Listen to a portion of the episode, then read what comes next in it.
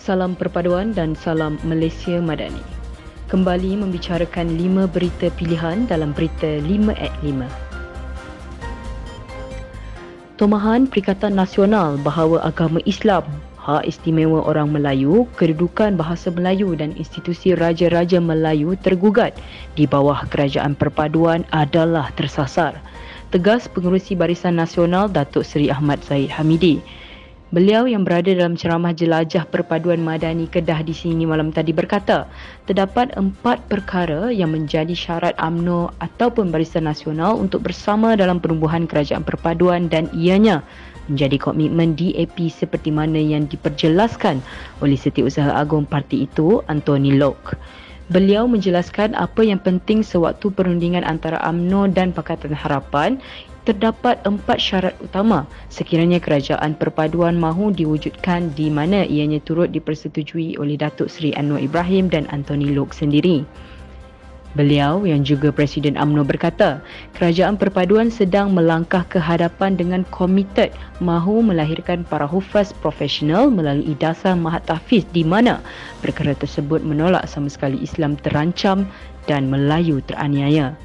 Jelasnya, kerajaan perpaduan mahu mewujudkan seramai 225,000 hufaz pada tahun 2050 yang bukan sekadar menjadi imam dan mengajar Al-Quran tetapi sebagai ahli profesional di dalam pelbagai gabungan antara Barisan Nasional dan Pakatan Harapan di bawah kerajaan perpaduan yang kali pertama bersama menghadapi pilihan raya negeri dilihat semakin baik hari demi hari.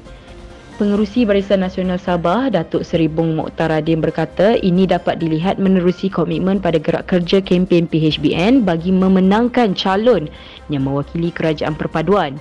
Katanya pilihan raya di negeri kali ini merupakan medan ujian dan permulaan untuk melihat sejauh mana kesefahaman gabungan PHBN dan kesepakatan ini apabila dapat direalisasikan pada PRN ini agar kerajaan perpaduan ini dapat diteruskan untuk tahun-tahun seterusnya. Ujarnya, rakyat tidak mahu kerajaan yang tidak stabil kerana negara yang tidak stabil boleh menyebabkan ekonomi tidak dapat dibangunkan, pelabur tidak datang, kekurangan peluang pekerjaan serta masalah sosial yang berleluasa. Beliau yang juga ahli Parlimen Kinabatangan berkata, hakikatnya amat penting kerajaan ini perlu distabilkan politiknya untuk menstabilkan ekonomi negara dan ini menjadi keutamaan kepada kerajaan perpaduan. Calon Barisan Nasional Dewan Undangan Negeri Juasih, Puan Sri Bibi Sharliza Muhammad Khalid menafikan dakwaan bahawa rakyat akan terkeliru memilih calon pada kertas mengundi pada pilihan raya negeri kelak. Jelas beliau, ini kerana rakyat sudah terbiasa dengan logo dacing yang sudah digunakan Barisan Nasional sejak sekian lama dan pastinya tidak akan terkeliru kerana hanya ada dua orang sahaja calon yang bertanding di Dun Juasih. Beliau berkata demikian ketika ditemui media selepas mengadakan walkabout bersama Ketua Penerangan AMNO semalam. Beliau berkata demikian ketika ditemui media selepas mengadakan walkabout bersama Ketua Penerangan AMNO Malaysia, Datuk Seri Azalina Osman Said di Desa Bukit Kelugo. Beliau yang juga merupakan Ketua Wanita AMNO Negeri Sembilan berkata, beliau akan memanfaatkan hari-hari berkempen ini untuk bertemu rakyat bagi memperkenalkan diri sebagai calon. Menurut beliau, pemahaman berkenaan kerajaan perpaduan sangat penting diperjelaskan lebih awal kepada rakyat di kawasan berkenaan mengenai kerjasama dalam kerajaan perpaduan.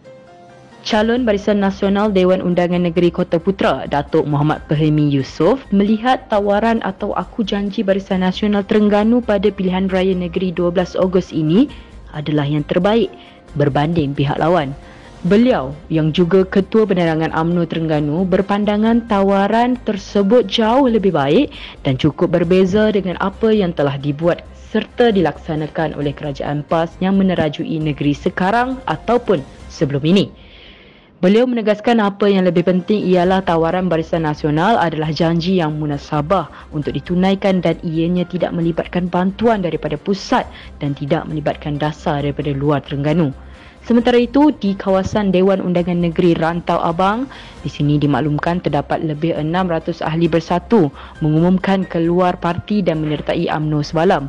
Bekas pengurusi penyelaras bersatu Rantau Abang, Anwar Rosli berkata, mereka bertindak sedemikian kerana sudah jemu dengan pimpinan bersatu di kawasan itu yang didakwa tidak menjaga kebajikan dan meminggirkan mereka.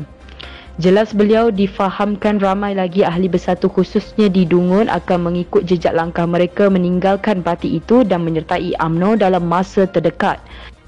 Beliau yang juga timbalan Perdana Menteri turut membandingkan kerjasama BN dan PH dengan Perikatan Nasional dan mengaitkan insiden timbalan pengurusi PN Datuk Dr. Dominic Lau yang merupakan Presiden Gerakan yang dikatakan dihalang daripada menghadiri ceramah Mega PN Best di Tasik ke logo baru-baru ini. Jelasnya pemimpin utama Presiden Gerakan tidak dibenarkan dalam majlis kempen anjuran Perikatan Nasional dan ini memberikan gambaran bahawa tiada keserasian dalam kalangan mereka. Sekian dari saya Syairah Haris. Jangan lupa temu janji kita Isnin hingga Jumaat jam 5 petang. 5 berita pilihan hanya di Berita 5 at 5. Assalamualaikum dan salam Malaysia Madani.